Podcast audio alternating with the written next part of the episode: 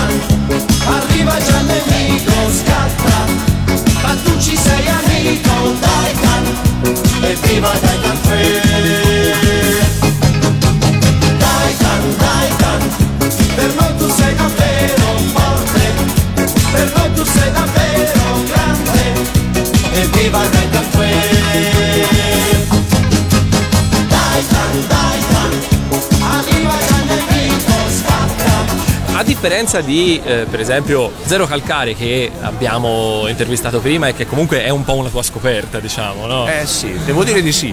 Cioè, ne sono orgoglioso e sono felice che, che gli vada così bene. Dicevamo, a differenza sua in cui eh, traspare molto questa, questa, influenza. questa, influenza. nei suoi lavori, eh, tu probabilmente più che altro comunque lavorando su cose diverse traspare molto meno. Hai mai pensato anche tu magari poi in futuro di, di scrivere qualcosa, disegnare qualcosa che possa invece essere più legato a, certi, a certe influenze? Guarda, io ce l'ho dentro di me eh, quella cultura, no? quelle nozioni, soltanto che poi col tempo, essendo io molto più grande di zero, mi sono nutrito di anche altro. Oggi nelle vigne i riferimenti o nei miei fumetti, i riferimenti che escono fuori sono quelli successivi a quell'età.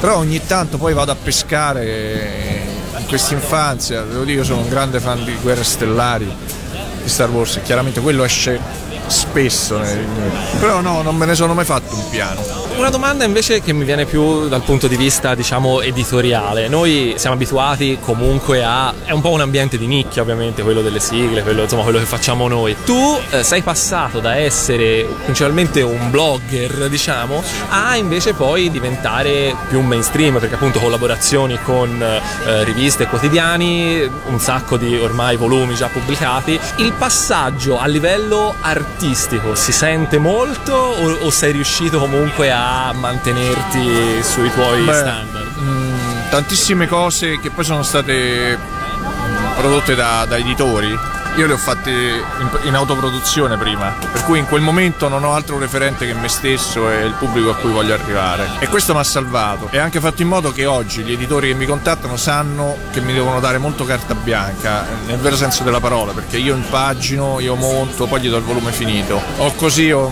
o non possiamo collaborare. Insomma. Abbiamo una domanda dal nostro amico Enci, che è sempre la fida a spalla. Ciao a tutti.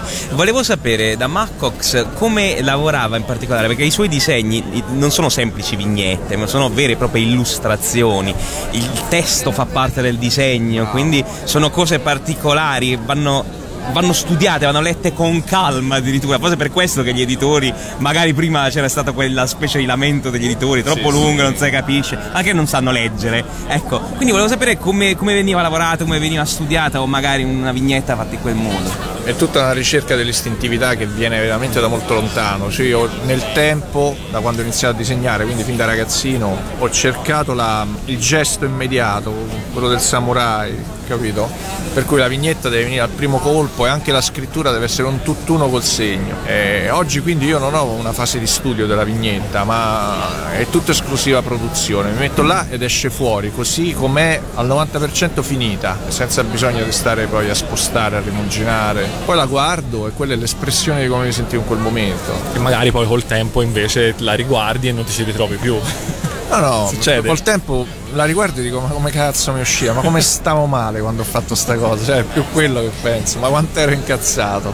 Alle volte le tue vignette, specialmente quelle appunto più satiriche, sono anche abbastanza forti. Questa cosa ti ha mai dato dei problemi? Sì, ma in maniera sorprendente per me perché mh, rispecchiano il, il mio modo di esprimermi, cioè io mi esprimo sempre in maniera così incisiva, forte, senza farmi troppi problemi per l'oscenità, che è cosa diversa da, dalla volgarità, che può essere anche in punta di penna, eh, eh come posso dire, può essere forbita ma volgarissima qualcosa. Per cui poi rimango sorpreso quando qualcuno è sconvolto da, da sta crudezza, ecco. Me ne meraviglio però tiro dritto perché purtroppo io parlo così scrivo così e non ho altro modo. Alla fine appunto è il mondo essere crudo, no? Quindi perché sì, non... Sì, ma adesso non te lo so dire, è un percorso educativo.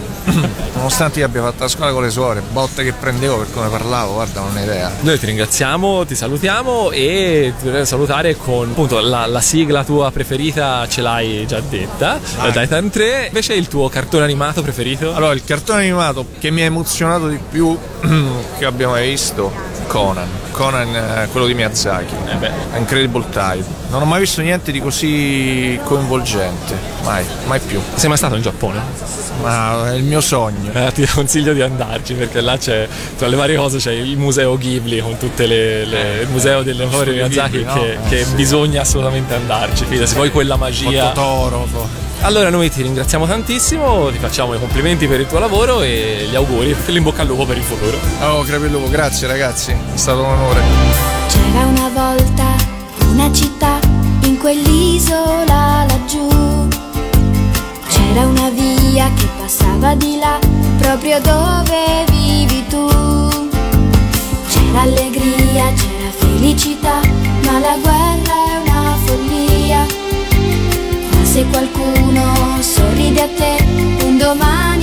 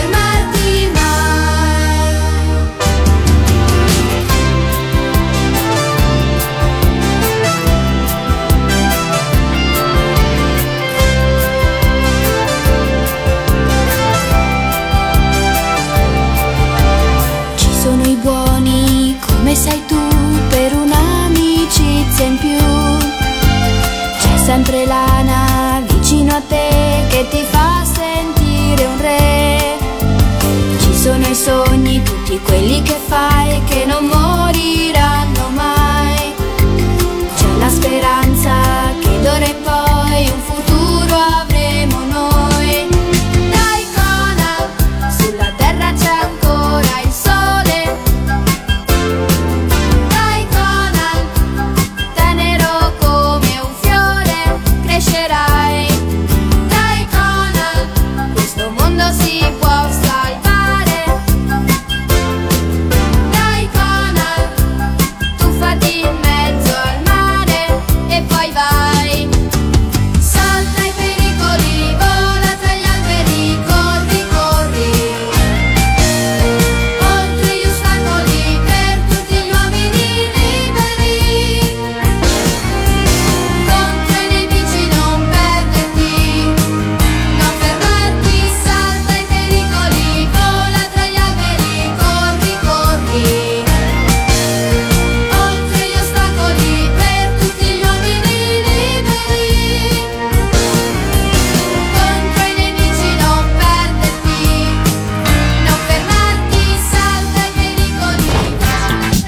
Le interviste di Radio Animati. Le interviste di Radio Animati.